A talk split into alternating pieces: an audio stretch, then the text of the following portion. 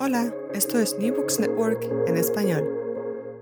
Hola, bienvenidos una vez más a New Books en Antropología, un podcast de New Books Network. Soy Joan Francisco Matamoros Sanín, anfitrión del show. Hoy hablaremos con la doctora Yesenia Peña Sánchez y Lilia Hernández Albarrán sobre el libro que editaron llamado Cuerpos, Géneros y Sexualidades, Contextos Mesoamericanos y Contemporáneos. Eh, bienvenidas al show. Muchas gracias por estar aquí. Muchas gracias. Muchísimas gracias, querido Joan. Gracias. Pues quisiera comenzar eh, preguntándoles un poco sobre ustedes, por favor, quiénes son, dónde radican, a qué se dedican. Bueno, en mi caso yo soy Yesenia Peña, eh, soy originaria de Monterrey, Nuevo León y actualmente me encuentro radicando en la Ciudad de México y mis líneas de investigación han versado en antropología del género, del comportamiento y la sexualidad, eh, relacionadas también al campo de la salud y la alimentación. Y desde hace varios años nos hemos dado a la tarea de la divulgación del conocimiento, la realización de investigaciones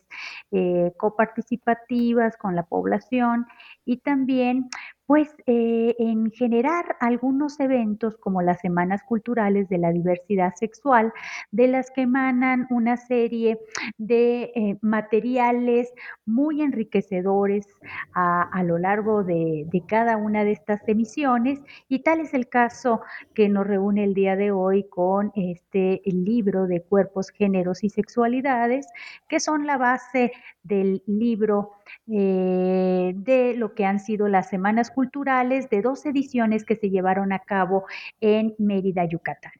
Pues qué tal, buenas tardes, yo soy Lilia Hernández, soy antropóloga originaria de la Ciudad de México y también radico en, tal lugar. Pues también eh, junto con Yesenia Peña yo he trabajado, colaborado con ella en la línea de antropología de la sexualidad y por lo mismo he estado también con ella en las Semanas Culturales de la Diversidad Sexual y de ahí el resultado de estos libros, que justo uno de estos es lo que vamos a platicar el día de hoy. Muchas gracias. Quisiera que me platicaran en términos generales sobre el libro, cómo está compuesto en, en partes y de qué versa, por favor. Claro que sí. Pues antes que nada, querido Jan, pues comentarte un poco de estas eh, semanas culturales que reúnen a más de 80 investigación e investigadores y que año con año se presentan en diferentes eh, estados de la República Mexicana. Entonces, las dos últimas ediciones prepandemia eh, que se llevaron a cabo fueron en la ciudad de Mérida, donde se estaba trabajando un diagnóstico que se concluyó sobre cuáles eran las principales problemáticas en torno a, pues estos elementos que tienen que ver con la esfera de la vida eh, sexual y las formas eh, de relacionarse eh, las identidades de género. Y en ese sentido, se observó que seguía en, la mesa del debate las preocupaciones sobre la discriminación a poblaciones indígenas, eh, las problemáticas de eh, el avance en términos de leyes con respecto al eh, matrimonio universal o a las parejas del mismo sexo y también mucho que ver con problemáticas de violencia de género hacia la mujer y hacia colectivos LGBT. De hecho, también con una serie de eh, problemáticas asociadas con la población eh, transexual. A la vez se observó que existe un gran nicho de investigadores que han eh, trabajado a través del tiempo investigaciones basadas en cómo se configuran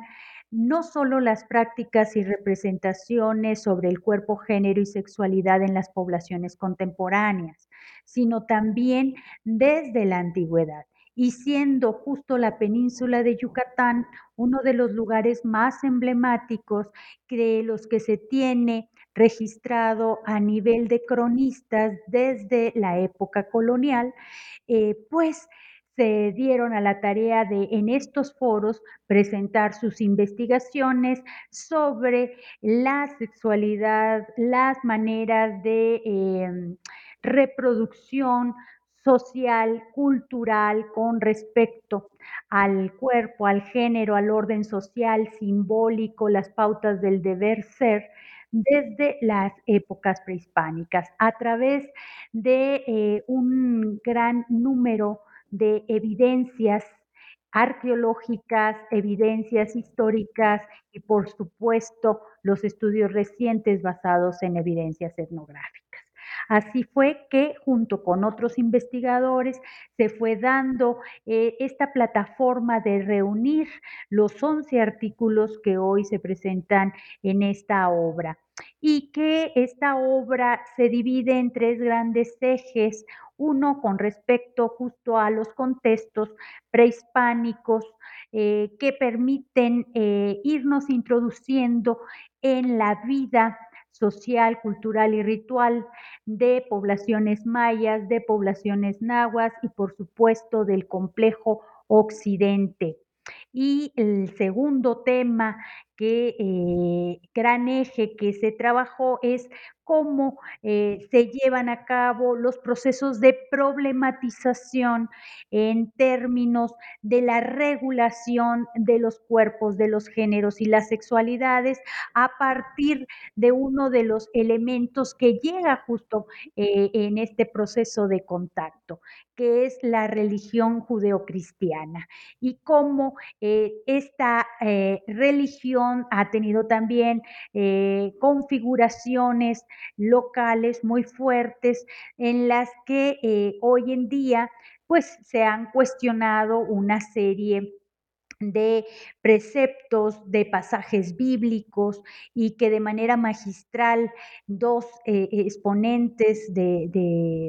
de, investigadores dentro del mismo gremio de estas posturas ideológicas, pues traen a la mesa del debate las realidades de los fenómenos que actualmente estamos o hemos escuchado sobre eh, lo que es la violencia hacia la mujer, en lo que es el matrimonio, los procesos de diversidad sexual y por supuesto eh, los delitos de pederastia. Y un tercer eje muy importante también es el acercamiento a los contextos contemporáneos sobre eh, trabajos etnográficos realizados. Eh, en este tercer eje, uno de los grandes intereses de configurarlo fueron las problemáticas relacionadas con los procesos de vulnerabilidad, de discriminación, de dominio y de salud. Y cómo los medios de comunicación, en este caso específico, la influencia del el Internet en la configuración de las trayectorias sexuales y de la salud sexual, hoy en día están jugando un papel eh, muy importante o preponderante. Y nuevamente con estudios de caso para las zonas mayas, donde eh, se retoma la ejemplificación del cuerpo de la mujer maya, un cuerpo negado hacia el placer por parte de algunas autoras y autores. Estos son a grosso modo, querido Joan, los tres ejes que, nos permiten alcanzar ese objetivo eh, planteado en esta obra, que es brindar a una problematización a lo largo de una trayectoria histórica eh, que brinda la obra para dar puntos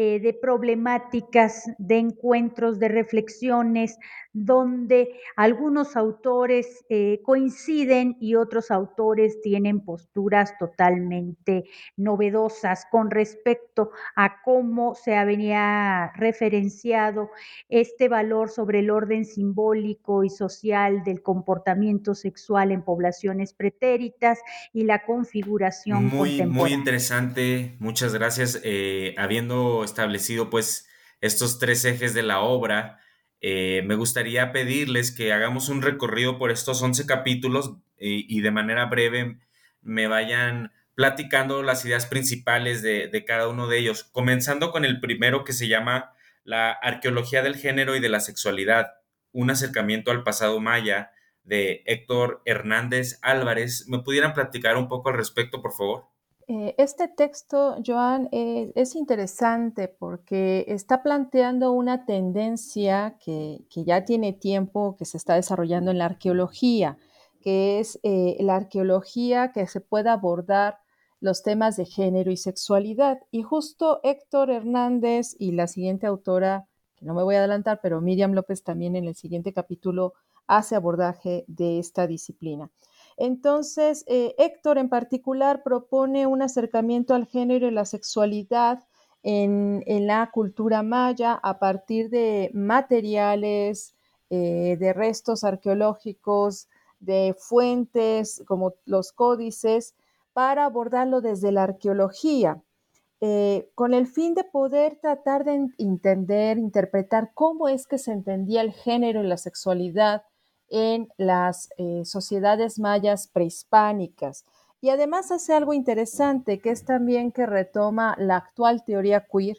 como un elemento para poder interpretar la información que va recabando a partir de, las fuentes que está utilizando. Y eh, hace un, eh, un, análisis de la organización social y política de la vida sexual de los mayas y de las relaciones sexuales que se podían eh, llegar a establecer o de qué manera o bajo qué ideas entre los mayas de las poblaciones prehispánicas. En términos generales, esto es de lo que nos habla Héctor en este texto.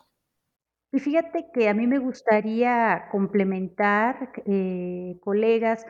comentando que justo este texto pone en la mesa del debate eh, algo que López Austin comentaba, en la tradición mesoamericana, la sexualidad trasciende impulsos y funciones reproductoras para formar una extensa red de significados y normas que abarcan y condicionan los más diversos ámbitos de la vida humana. Y en ese sentido, pues integra tanto el paisaje ritual como cotidiano y devela entonces una gran diversidad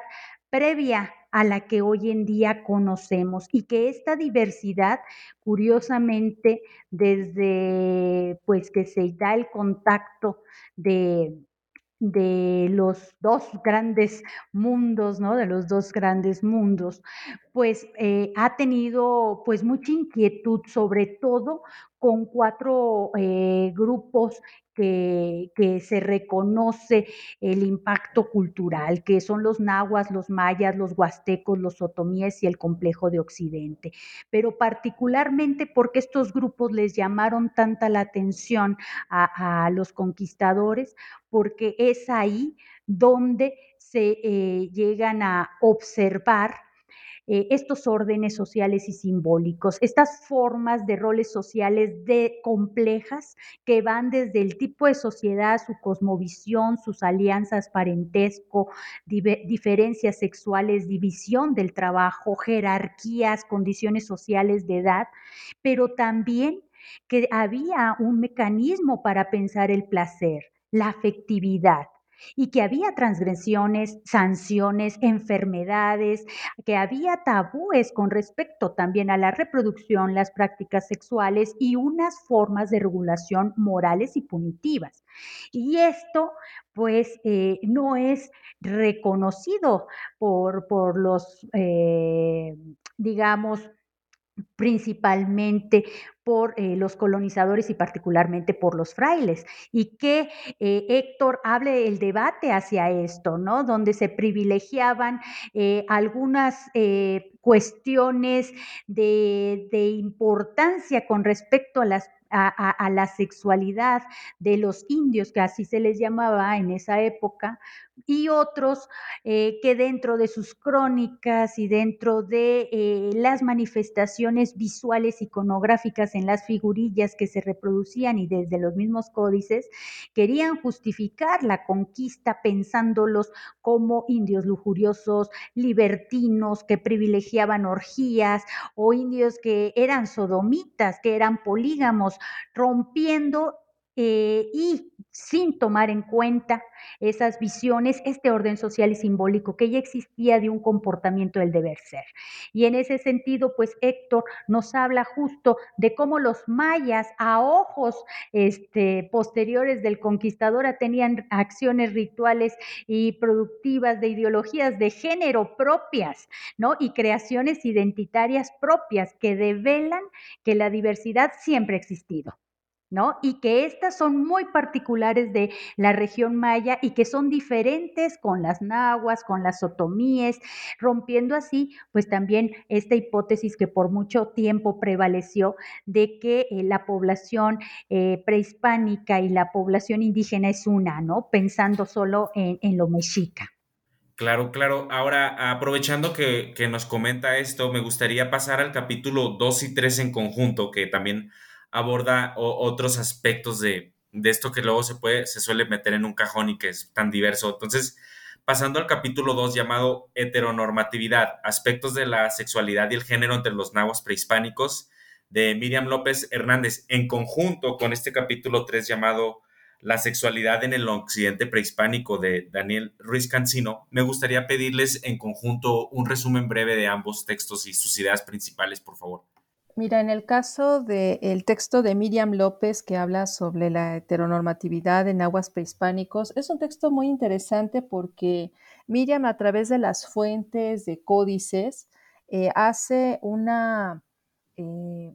una, una, reconstrucción de cómo eran los roles de género en las sociedades nahuas prehispánicas, porque además ahí ella empieza el texto especificando que las sociedades nahuas no eran, no eran solo en el centro de México, de lo que hoy conocemos como México, había una diversificación realmente por regiones. Pero, eh, ¿por qué le dice, eh, por qué se titula heteronormatividad? Porque se sabe, se conoce por las fuentes que eh, había una forma de organización donde quedaban muy claros los papeles y roles que le tocaban a, al hombre y al mujer, a la mujer, y entonces había esta distinción muy clara desde cómo nacían, los nombres que les ponían, eh, los, las acciones o deberes que les tocaba hacer a cada una o uno, su papel en, torno a la sexualidad, es decir, tenían roles parecidos eh, a lo que nosotros consideramos hoy como heterosexualidad, con sus diferencias por contexto histórico, arqueológico, pero eh, digamos que hay cierta forma de, parecida en la forma de organización, ¿no? Donde eh, eh, prácticas homoeróticas no eran bien vistas o expresiones donde eh, el hombre sobre todo expresara aspectos conductuales diferentes al ser masculino, tampoco era bien visto. en el caso de los nahuas prehispánicos. Caso muy diferente en la sexualidad, en, el texto de Daniel Ruiz, que está hablando de la sexualidad en el occidente prehispánico, que es diferente. Acá eh, es muy interesante el texto porque eh, Daniel está hablando a partir de todo un trabajo que se ha hecho de investigación con las figurillas, eh, figurillas humanas que son de esta zona de Occidente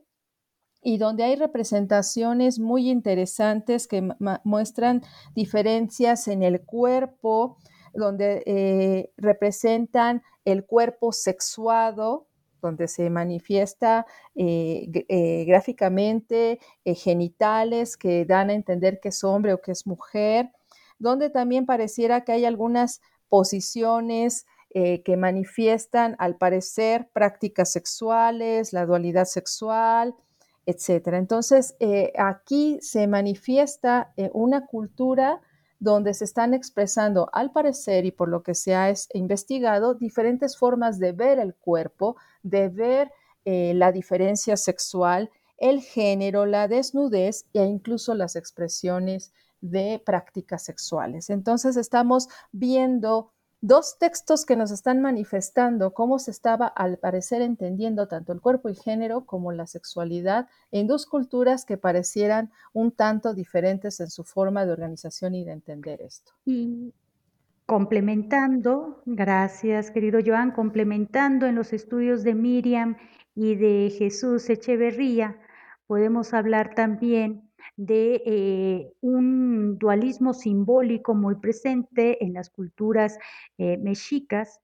y que también había una serie de eh, elementos de orden y control sobre los cuerpos y, y, las, y el sexo, ¿no? Y que en ese sentido ejercer a través de, del Estado estos eh, deseos, pues implicaba cuando se transgredían las normas, eh, pues implicaba una serie de rituales de gran interés que iban desde ayunos, baños, confesión, sacrificio, ¿no? Moderación eh, con el medio ambiente, con el resto de, la gente en el entorno social, con sus propios grupos, apoyo comunitario y que precisamente se requería resarcir los daños, ¿no? Que, ¿Por qué? Porque hacer un rompimiento de alguna norma, como por ejemplo eh, una relación homoerótica fuera de procesos rituales o de la jerarquía social, pues implicaba una serie de castigos muy severos, ¿no? O también en algunos eh, contextos de espacios sagrados o rituales, quebrantar una norma eh, sexual, pues se tenía que llevar a cabo una serie de, de ceremonias y sin embargo, eh, y sin embargo, dentro de la construcción de este orden tan rígido por ser una, pues una sociedad militarista en el caso de, de estas poblaciones, eh, de Mexica particularmente, pues había procesos jerárquicos donde se permitía a, a los tlatoanis o cierto tipo de sociedad con cierto estatus, pues eh, eh, una serie de eventos como las transfiguraciones de hombres en mujeres, la participación de la Guayani en las festividades de los guerreros, etcétera, que a ojos del colonizador pues estamos hablando de, una, de un transvestismo o estamos hablando de una prostitución de mujeres que nada tenía que ver, pero era precisamente la lectura desde la narrativa del poder y no desde el proceso de construcción social del orden que eh, eh, de la población mexica, ¿no? Entonces, eh, dentro de esto podemos hablar y el texto de, de este Daniel Ruiz Cancino del mundo prehispánico de, de, Occidente, donde bien la doctora Lilia habla de que son, eh, Daniel se basa en unas figurillas únicas que se dan en esta región de Occidente que contemplan Nayarit, Jalisco, Colima, Michoacán, y que encontramos figurillas únicas como el gran masturbador, que es una figurilla este, en la que eh, pues la persona tiene el pene en la mano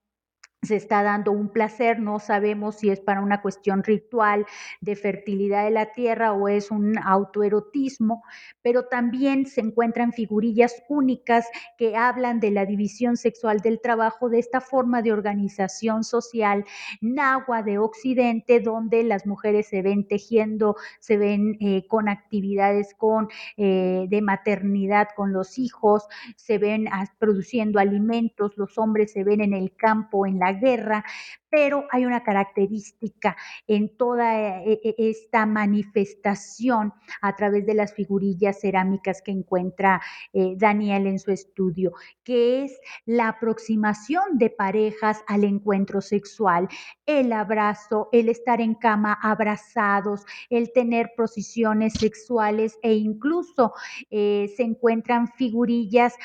de sociabilidad, donde está un hombre con un grupo de mujeres. Eh, eh, en pláticas de sociabilidad. Entonces también esto eh, mueve mucho la percepción que se tiene sobre la sexualidad de las poblaciones eh, prehispánicas cuando uno empieza a estudiarlas desde las bases de las evidencias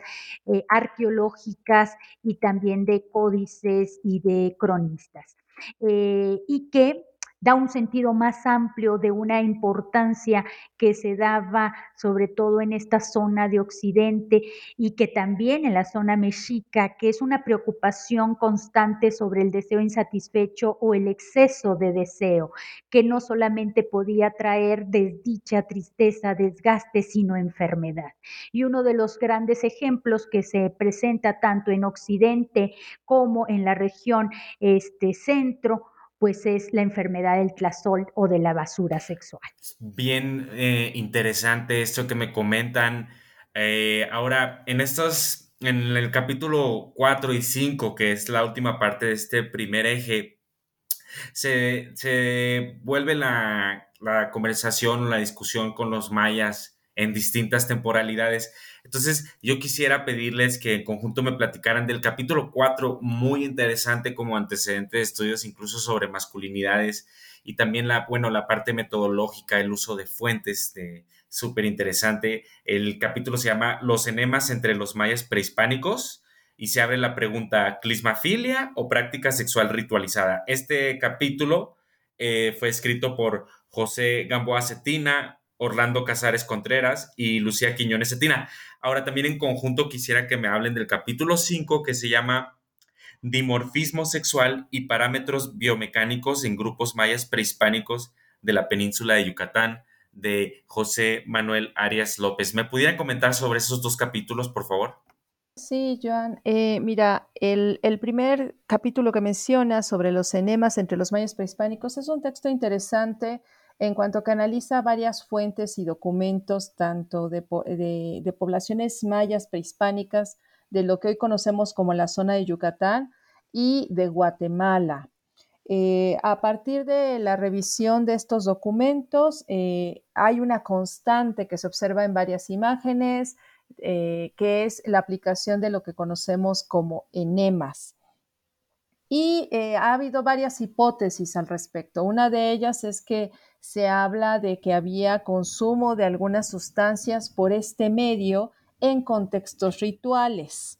Eh, ¿Por qué? Porque este medio de absorción, que sería por medio del, del ano, pues es más rápida es más rápida la absorción de ciertas sustancias. Algunos se consideran que algunas bebidas eh, eh, de corte alcohólico o algunas sustancias de corte enteógeno que permitía en contextos rituales otro tipo de contacto con lo que se consideraban eh, deidades. Sin embargo, aquí los autores discuten otra postura donde, tal, donde consideran que además, pues esta práctica podía haber estado vinculada a una forma de práctica sexual ritualizada y también vinculado al placer. Y que por lo tanto, como se conoce que en los mayas, debido a otros estudios, debido al, trabajo que estaba mencionando incluso Héctor Hernández y a otros estudios que citan los autores eh, Gamboa, Cázares y Quiñones en este texto,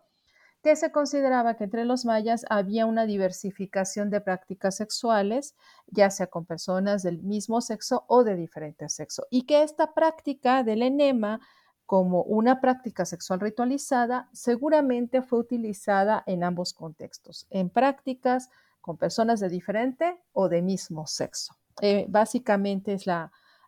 premisa que están manejando y que están discutiendo y están platicando sobre cómo en qué se basan para postular esta otra hipótesis también. El capítulo de José Manuel Arias, pues nos habla, nos propone eh, eh, un análisis novedoso eh, para aplicar en, la disciplina de la antropología física sobre el estudio de, de los restos óseos y a partir de ahí poder establecer el dimorfismo sexual en población maya prehispánica de la zona de Yucatán. Eh, e, él está proponiendo una metodología, está considerando dar aportes que permitirán conocer características específicas que permitan hacer esta distinción del sexo y él se, él se basa en particular en restos óseos en el hueso fémur en particular para poder hacer esta propuesta metodológica. Y simplemente complementando esto, lo comentado por la doctora Lilia, comentar que justo eh, en, este proceso de, las crónicas prehispánicas sobre los eh, eh, edemas de esta práctica, pues entran con, lo que se consideraban las transgresiones sexuales en la época prehispánica, ¿no? Por parte de los colonizadores,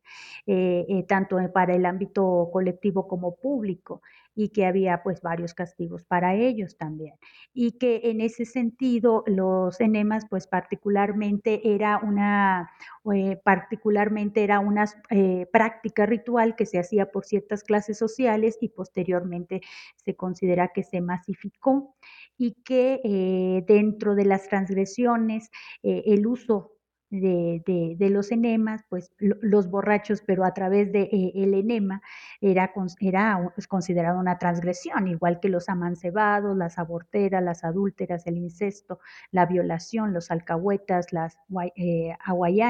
y por supuesto la masturbación este, ritual, sagrada, eh, que se consideraba incluso parte de, de transgresiones y herejías por el, el manejo de, de la En ese sentido también es importante tomar en cuenta que eh, todavía está en la mesa del debate qué tanto esta práctica en realidad era una práctica sexual ritualizada o era una, una costumbre cotidiana de, ciertas clases sociales. Y por el otro lado, el, el trabajo también de dimorfismo sexual y parámetros biométricos biomecánicos de José Manuel Arias, pues es una propuesta de gran interés para poder establecer la, diferencia sexual a través del resto óseo y que hoy en día eh, eh, pues este tipo de estudios es muy cuestionado, puesto que en el ámbito arqueológico y en el ámbito ah, antropofísico están surgiendo nuevas eh, propuestas de no tomar en cuenta el sexo por las mediciones eh, debido a la presencia mm, de justo eh, el transvestismo ritual, eh, pero nuevamente no sabemos a ciencia cierta cómo se presentaban estas realidades en la zona y dentro de los datos que se requiere para la identificación de eh, restos socios sigue siendo preponderante la edad, el sexo, el grupo eh, antes conocido como racial, ahora grupo de pertenencia y por supuesto las características, enfermedades, alteraciones que haya sufrido el cuerpo. Entonces sigue siendo eh, debates muy interesantes con respecto a las propuestas eh, que nos realizan los dos compañeros y eh, las metodologías para poder entrar a, a, estos nuevos derroteros. Muchas gracias, muy interesante. Pasamos al segundo eje del libro, y yo considero que el capítulo 6 y 7 eh, tienen mucho que ver, como, bueno, siendo parte del mismo eje, ¿no? Entonces, el capítulo 6 se llama Género, Poder y Sexualidad, la crisis actual de las iglesias, de Raúl Lugo Rodríguez, y, yo considero que va de la mano con el capítulo 7 también, que se llama Y sin embargo se mueve, las Sagradas Escrituras y el matrimonio igualitario de José Vieira Arruda. ¿Me podrían platicar sobre las ideas principales de ese texto y las cosas que se discuten sobre género y sexualidad, por favor? Eh, claro que sí, eh, Joan. Mira, estos dos textos son bastante interesantes. Son, de hecho, son dos compañeros sacerdotes, pero de diferentes, de, de religiones judeocristianas. Pero uno es un texto desde la visión católica y otro desde la visión episcopal. Y es muy interesante por la lectura que están haciendo. Eh, en el caso de, Raúl Hugo en género, poder y sexualidad, está cuestionando el, patriarcado dentro de la Iglesia Católica, cómo eh, la Iglesia Católica desde esta visión patriarcal ha continuado y ha sostenido mucho de la posición ideológica que incluso tenemos todavía hoy en día sobre el sexo y el género el entender al hombre y a la mujer como sexos opuestos, complementarios, desde una visión tanto biologicista como esencialista. Y que esto ha contribuido a la construcción de los roles de género que todavía hoy en día consideramos como masculinos y femeninos. Hace, hace un cuestionamiento interesante eh, eh, a partir de esto y propone despatriarcalizar la Biblia. Eh, ahí es un apartado muy interesante de este, de este capítulo, porque cuestiona eh, eh, cómo es que se ha dado este orden y, empieza a plantear ciertas temáticas que obviamente están en debate hoy en día, por eso se llama la crisis actual de las iglesias, eh, en cómo ejerce el poder la iglesia a partir de una visión esencialmente masculina, patriarcal, cómo está la discusión del celibato clerical, eh, y la relación que se tiene también con la mujer, el papel de la mujer dentro de la iglesia, y también cuestiona lo que pasa sobre el actuar de la iglesia con problemas tan importantes como es la pederastia. Eh, entonces es un texto bastante interesante porque está realizando una revisión crítica eh, desde su misma posición, desde su misma visión como miembro de esta iglesia. Y el siguiente texto de José Vieira Arruda, que él ah, está hablando desde la visión episcopal, él está justo cuestionando esto de, la visión del matrimonio como exclusivamente heterosexual. Él hace una revisión histórica de cómo surgió la visión judeocristiana en un imperio con un cierto orden social, con una cierta forma de entender el cuerpo, la sexualidad, el género, herencia de la visión romana, que era también, eh, hablaba del matrimonio en estos términos. Eh, y cómo eh, va mencionando y va cuestionando cómo esto, si bien, aunque pasó por varios procesos históricos esta visión, en realidad eh, continuó y que de ahí viene el debate para plantear una visión más humanitaria, más eh, diversa, de que no tiene por qué verse al matrimonio como una exclusiva eh, forma que tiene que ser heterosexual. Porque estaba la discusión ¿no? de que el matrimonio igualitario es contra la naturaleza porque se considera la homosexualidad antinatural, pero en realidad esto viene de ciertos discursos ideológicos que no necesariamente tienen que ver con la fe, con eh, la Biblia, porque aún la Biblia ha sido transformada por, procesos históricos con base en ciertos discursos y esto se tiene que, cambiar, esta visión que se tiene también que cambiar con respecto a las escrituras y en ese sentido se vuelven eh, un referente de la teología liberal, ¿no? de la, eh, porque nos habla justo del talante igualitario que se requiere en la reformulación del pensamiento ideológico religioso y basado en, la Biblia y basado en las instituciones eh, religiosas, en este caso de cada uno de ellos, y cómo eh, también pues, nos permite observar cómo estas instituciones eh, presentan diversidad al interior de sus miembros con visiones críticas y que tratan de alguna manera de actualizar o versar los discursos con respecto a la realidad que se está observando actualmente. Y también, pues es muy interesante estos dos autores, particularmente Raúl, como este, pues también han sufrido persecución por este tipo de comentarios, pero que, bueno, pues tenemos el gusto y la dicha de poder eh, tener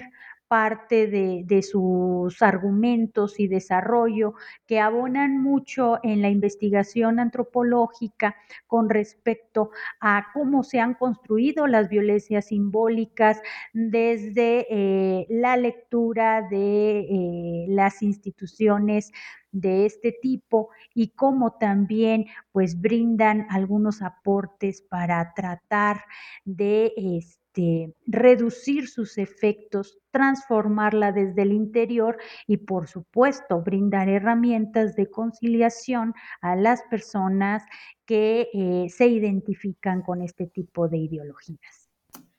Muy, muy interesante y también eh, muy apreciado cómo se van sumando distintas voces y distintos temas en el libro. Ahora, eh, en la última parte de, este segundo eje está el capítulo 8 llamado Entre abolicionistas y reglamentaristas, la situación actual de la prostitución versus el trabajo sexual de Marcela Suárez Escobar y Carlos Humberto Durán Alcántara. ¿Me pudieran platicar al respecto, por favor? Sí, claro que sí, Joan. Este, este, este capítulo eh, hace una, primero como un recorrido histórico en México de cómo se ha regulado eh, lo que conocemos eh, como trabajo sexual actualmente. Hace un recorrido desde el siglo XVI hasta el siglo XVIII, XIX, de cómo se, cómo se les denominaban mujeres públicas, eh,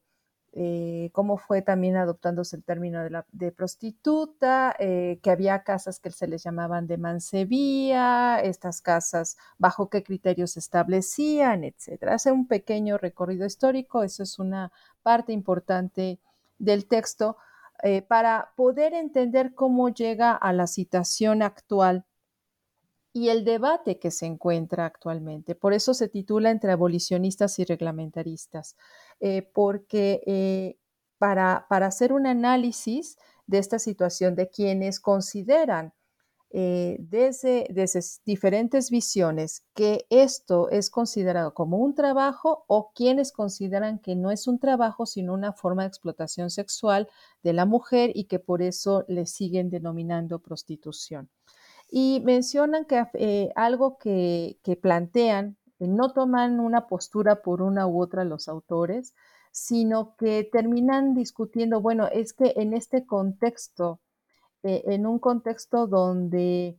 hay eh, en México se encuentra un sistema regulatorio del trabajo sexual en ciertos estados de la República, porque no todos lo tienen, donde hay un sistema judicial con ciertos problemas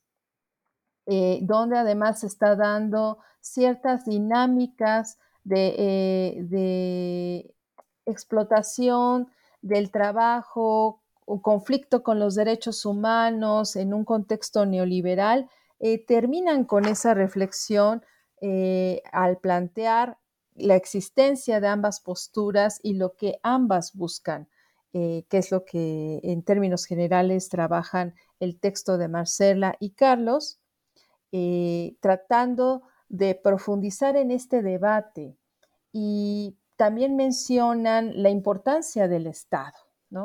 eh, que los cambios que puede emanar el Estado cuando establece eh, ciertas reglamentaciones o promueve ciertas modificaciones legales o cuando está tratando de promover derechos humanos o establecer derecho a la salud, a la libre asociación, a la organización libre y voluntaria, de lo que se está considerando trabajo sexual o derechos laborales, etcétera, y el papel que puede tener esto en términos de que puede, por una parte, favorecer a quienes están ejerciendo esto eh, eh, como un trabajo, es decir, que estuvieran libres de un proceso de trata o de explotación sexual, hasta los cambios o las situaciones que implican por el hecho de que en México se encuentra un contexto muy fuerte en términos de eh, que no está claro hasta dónde hay una situación de libertad de quien puede llegar a ejercer trabajo sexual y hasta dónde puede ser más bien eh, involucrar procesos de explotación. Sí, en ese sentido el artículo es sumamente ilustrativo y pone en la mesa del debate que México todavía no tiene las garantías para eh, la reglamentación en el sentido de esto que bien comentas, Lilia, de hasta dónde se da el proceso de trata, de extorsión eh, y hasta dónde eh, la modificación hacia eh, una, una, reglamentarización implicaría, implicaría pues normalizar o poner como empresario al tratante. Entonces es una realidad eh, dura de enfrentamiento eh, eh, actual que permite ver este texto de, de Durán y de Marcela Suárez y que los invitamos a leerlo para ver cómo se va construyendo a través del tiempo una trayectoria del biopoder sobre el cuerpo femenino en este ámbito tan álgido que es eh, eh, eh, pues la práctica de, sexual a nivel público. Muy, muy interesante cómo cierran este segundo eje. Ahora pasamos a otro texto muy interesante con el que se abre ya el tercer y último eje, eh, es el capítulo 9, se llama El papel de Internet en la configuración de las trayectorias de salud sexual. Análisis cualitativo desde la infección por virus de papiloma humano, escrito por Diana Socorro Gómez López y Edith Yesenia Peña Sánchez. Eh, ¿Pudieran platicarme sobre este capítulo, por favor? Eh, claro que sí, creo que yo empiezo, porque soy una de las autoras. y bueno, pues eh, en ese sentido, en este artículo nos, nos hemos percatado de que en la actualidad el, eh, los medios de comunicación, en este caso el Internet, pues se ha revitalizado en términos de la búsqueda de información. La búsqueda de información cuando se presenta una condición de salud que muchas veces el impacto es tan fuerte porque se atraviesa la línea del cuerpo, del cuerpo sexuado, de la sociabilidad y que en ese sentido, eh, pues la búsqueda de la información lleva a, estos medios donde muchas veces eh, se encuentra la persona más acogida y en carácter de, de, no dar eh, su cara no pública para no ser en algún momento discriminada. Y esto pues nos llevó a nosotros a ir realizando un estudio que eh, permitiera ver cómo se da la configuración de las experiencias de un proceso de salud eh, con respecto al grado de herramientas que se puede utilizar. Primera, pues la información médica directa que se retoma y que va reconfigurando o haciendo un nuevo significado sobre la experiencia de la enfermedad. ¿no? La problematización que se da en las redes sobre el fenómeno, en este caso del virus del papiloma humano, el encuentro que tienes con grupos de apoyo y finalmente, pues la decisión de tomar acciones. En ese sentido, eh, como bien sabemos, las infecciones de transmisión sexual muchas veces se consideran a nivel coloquial como eh, castigos, ¿no? Ah, debido al tipo de prácticas sexuales, de, no tener medidas de, de, seguridad para no contraer enfermedades de este tipo. Pero nada tiene que ver, sino que dentro del ámbito de, las entrevistas y los testimonios al profundizar en el trabajo, se empiezan a encontrar que estos espacios eh, eh, permiten pues esas posibilidades de solidaridades, de compartir saberes con, con esa impersonalidad que, que te permite a ti tener esa seguridad pero sin embargo en la cotidianidad, cuando eh, un grupo de mujeres de mediana edad expresa su condición, pues se ve muchas veces marginada, se ven muchas veces discriminadas por sus propias amistades o familiares, nuevamente, porque entra el proceso del estigma, entra el proceso de hábitos sexuales, entra el proceso de prácticas y, bueno, dentro de, esa realidad dentro de esa realidad nuevamente se sigue viviendo el acercamiento al cuerpo, al placer y también eh, pues hay surgimiento de nuevas creencias con respecto a productos que se tienen que utilizar para disminuir en el cuerpo los efectos cuando está activo el virus del papiloma humano y bueno, estos procesos muchas veces generan riesgo a la salud. Y por el otro lado está la falta de sensibilidad muchas veces por el tratante médico que eh, pues, eh, pues la mayoría de las veces, así como en el entorno social de pares, pues también hay regaños por haber adquirido la condición en la primer práctica sexual, en la segunda o ya estando casadas. Son, son realidades desafortunadamente que ponen en la mesa del debate eh, el pensar la vida sexual de la mujer a nivel infantil, a nivel de descontrol y a nivel de que alguien más tiene que asumir el control y la dirección porque las mujeres no lo encuentran. Y precisamente el Internet se ha vuelto por todas estas estigmas y marginaciones una posibilidad de solidaridades. Te doy la palabra, Lilia. Muchas gracias, Yesenia. Bueno, creo que la descripción que hiciste del artículo ya fue bastante amplia. Yo solo quisiera agregar eh, esta importancia de, lo que mencionó Yesenia, o más bien resaltar,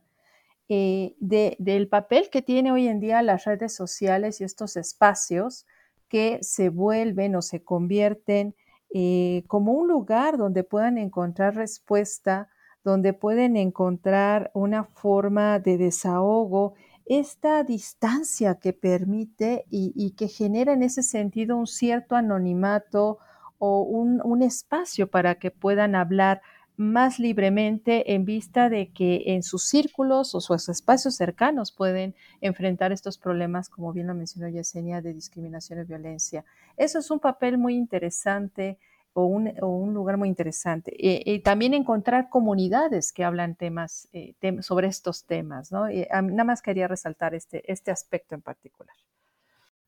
No, muchas, muchas, muchas gracias. Eh, ahora, continuando con este tercer eje, eh, ya en el penúltimo texto, el capítulo 10, llamado Entre la vulnerabilidad y la dominación. Poder, padecer y privilegios masculinos. Entre paréntesis, o el consumo del alcohol como ventana de análisis de las relaciones sociales, eh, escrito por Sergio Andrés Moreno Cabrera. ¿Me pudieran platicar sobre este capítulo, por favor? Sí, claro. Este, este, este capítulo hace un análisis en, sujetos a través de etnografía, en, hombres también de, la zona eh, del, Golfo. Es, es muy interesante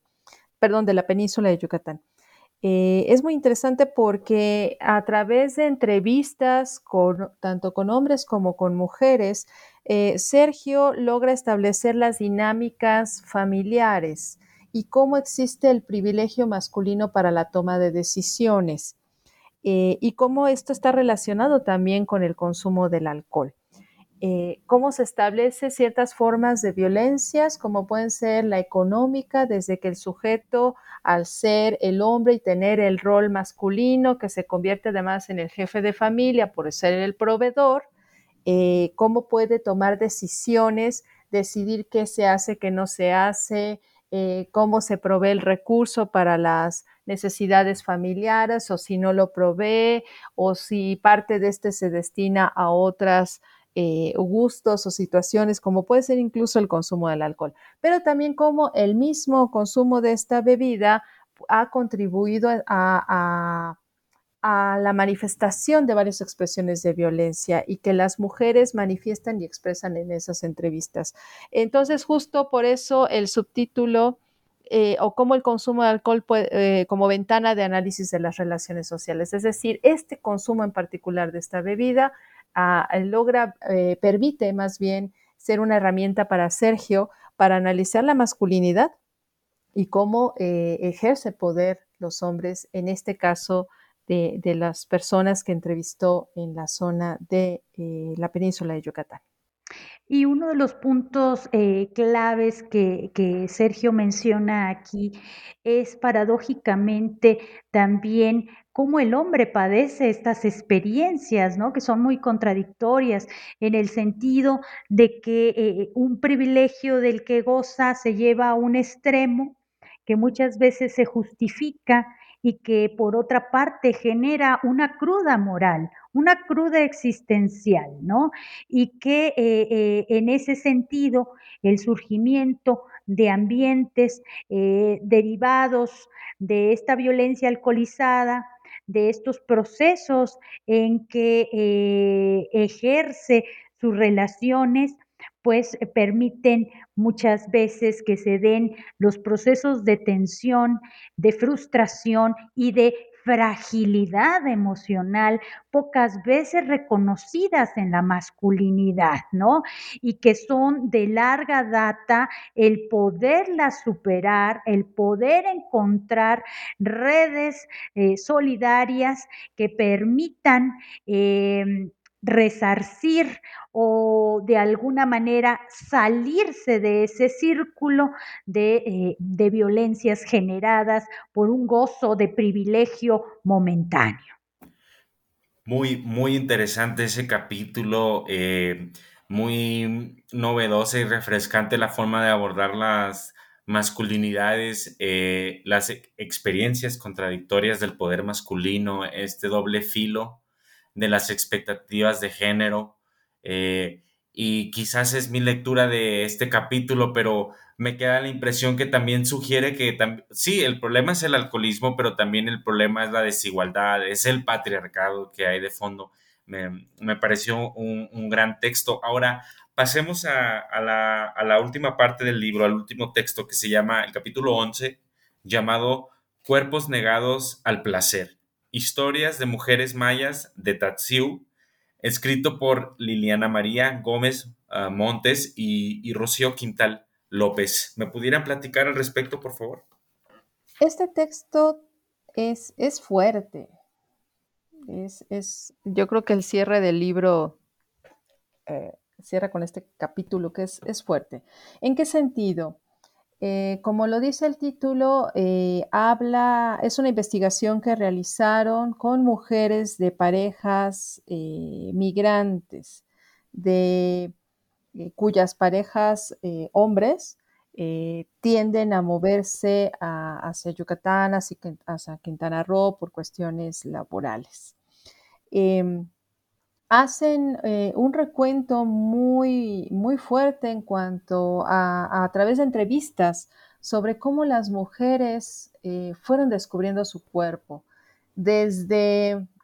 cómo eh, aparece la menarquia, es decir, la primera menstruación, y era algo de lo que no tenían información y que les toma por sorpresa, hasta ir reconociendo su cuerpo, sus necesidades, su sexualidad, a partir de cómo se va dando la vida,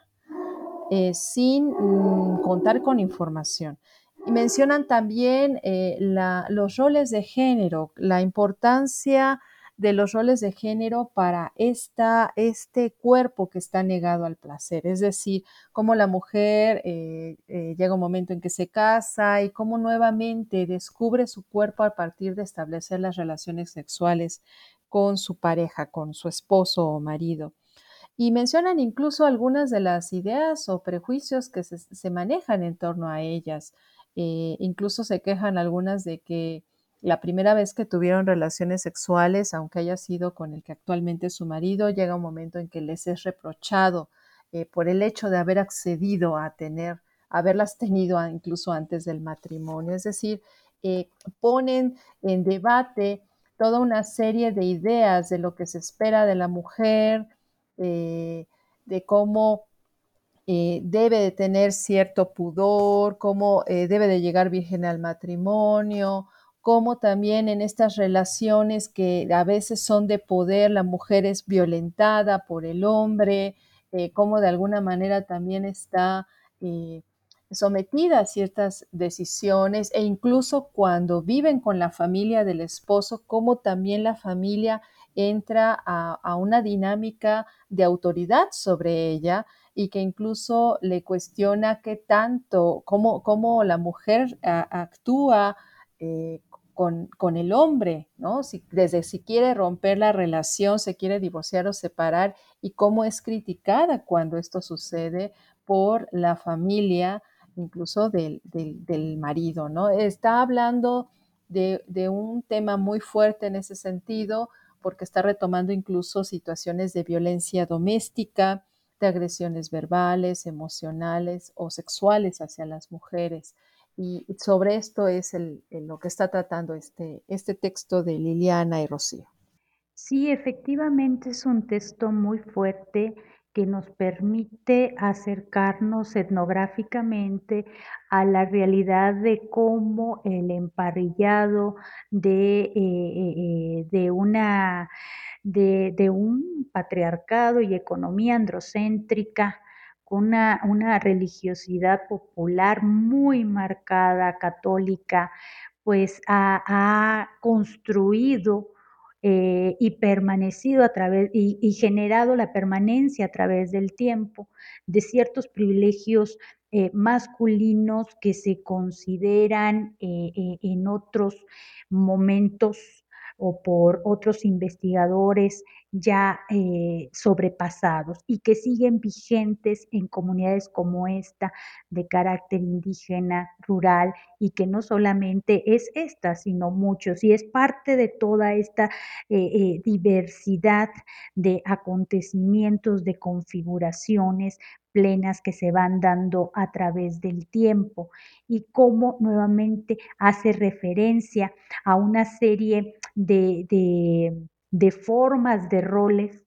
de eh, patrilocalidades, donde eh, el orden social eh, sigue muy fijo en estos privilegios masculinos. Y cómo es difícil que la mujer rompa esos privilegios, cómo el, control de las mujeres es muy fuerte a través de la economía y cómo se generan barreras para que no se encuentren posibilidades de redes y seguir em, configurando estos circuitos. Definitivamente los cuerpos negados al placer y las historias de las mujeres aquí contadas eh, por las investigadoras eh, Liliana y Rocío nos permiten a nosotros tener un, un acercamiento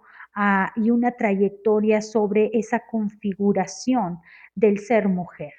de esa historia del ser mujer a través del otro y a través de un reencuentro y reconocimiento del ser mujer en la medida que vas pasando eventos sociales, en la que vas cambiando tu propia jerarquía y tu propia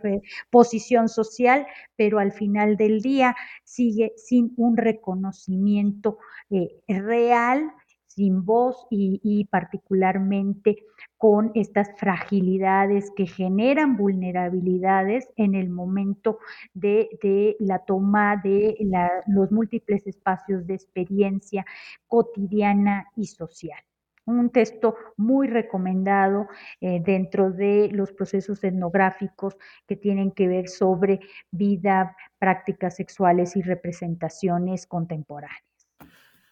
Pues qué interesante y es una muy interesante forma de cerrar el texto. De nuevo se aborda la realidad de la península yucateca y, vemos que se abordan estas discusiones a través de distintas temporalidades. Eh, en general, el libro de cuerpos, géneros y sexualidades, contextos mesoamericanos y contemporáneos, pues nos da un paseo por que será distintas realidades de México desde distintas fuentes, desde distintas metodologías, desde distintos puntos de vista teóricos. Creo que es un texto que es de interés para especialistas en el tema, pero también para gente, pues el ciudadano y la ciudadana común que, que quiere conocer más sobre su país, sobre su pasado, sobre su presente. Eh, me gustaría preguntarles si están trabajando en algo más en conjunto, qué es lo que se viene para ustedes ahora. Eh, pues adelante, Yesenia. adelante, adelante. No, no, te doy la palabra, Lilia. Adelante. Pues seguimos trabajando eh, con,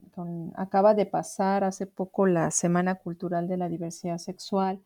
que, es una iniciativa que, que, Yesenia ya tuvo hace tiempo, porque llegamos ya a la vigésima primera edición, es decir, ya son 21 años de estar realizando este evento,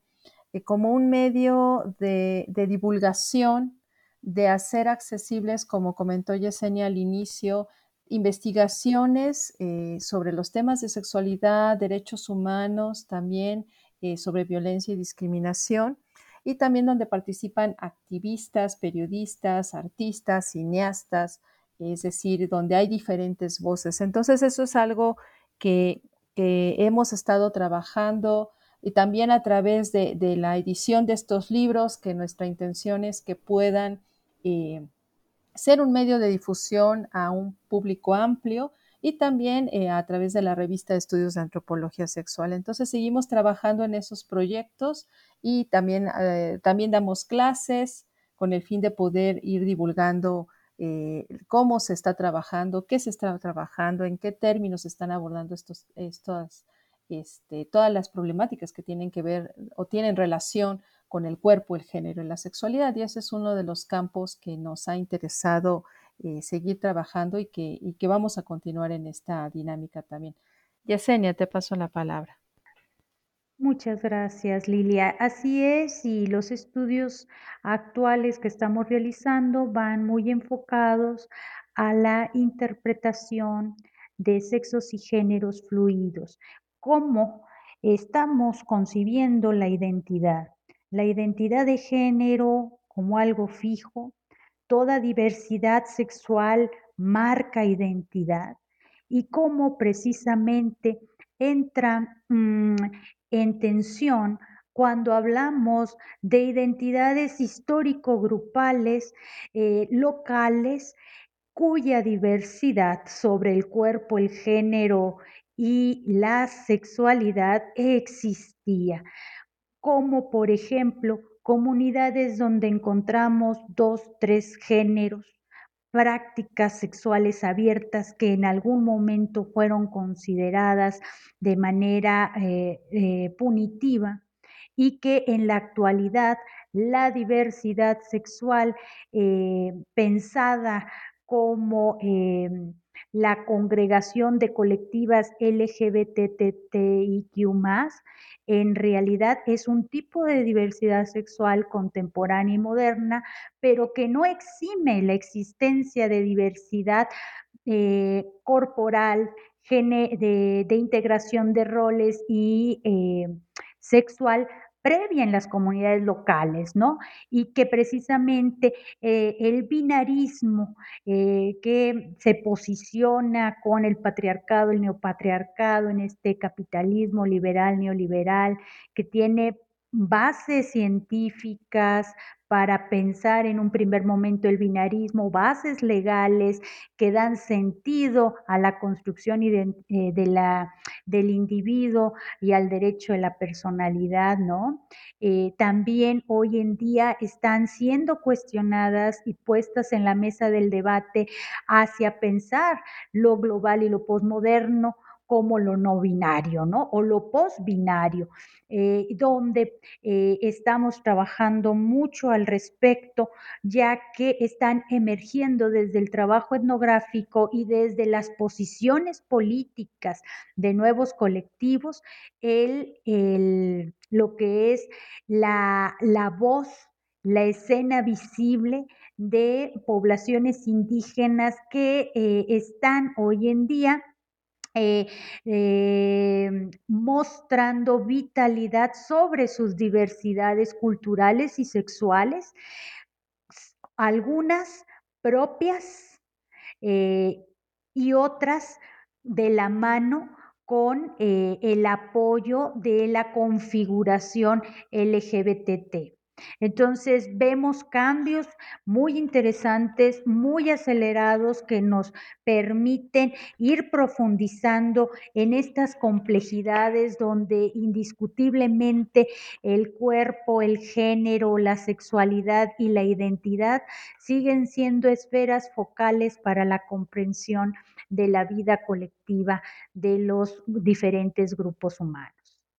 muy interesante. Eh, nos encontramos hablando sobre el libro Cuerpos, Géneros y Sexualidades, Contextos Mesoamericanos y Contemporáneos, con las doctoras Edith Yesenia Peña Sánchez y Lilia Hernández Albarrán. Muchas gracias por su tiempo. Fue un libro muy interesante de leer. Gracias por estar en este episodio. Disfruté mucho nuestra conversación. Al contrario, muchísimas gracias y los invitamos a conocer este libro de cuerpos, géneros y sexualidad. Gracias, Joan. Muchísimas gracias, Joan. Y pues sí, está la invitación para leerlo, para platicarlo, comentarlo. Pues la intención de estos textos siempre es que además de leerlos, pues puedan servir para una reflexión. Pues muchas gracias a la audiencia por escuchar New Books en Antropología, un podcast de New Books Network. Soy Joan Francisco Matamoros Sanín. Muchas gracias.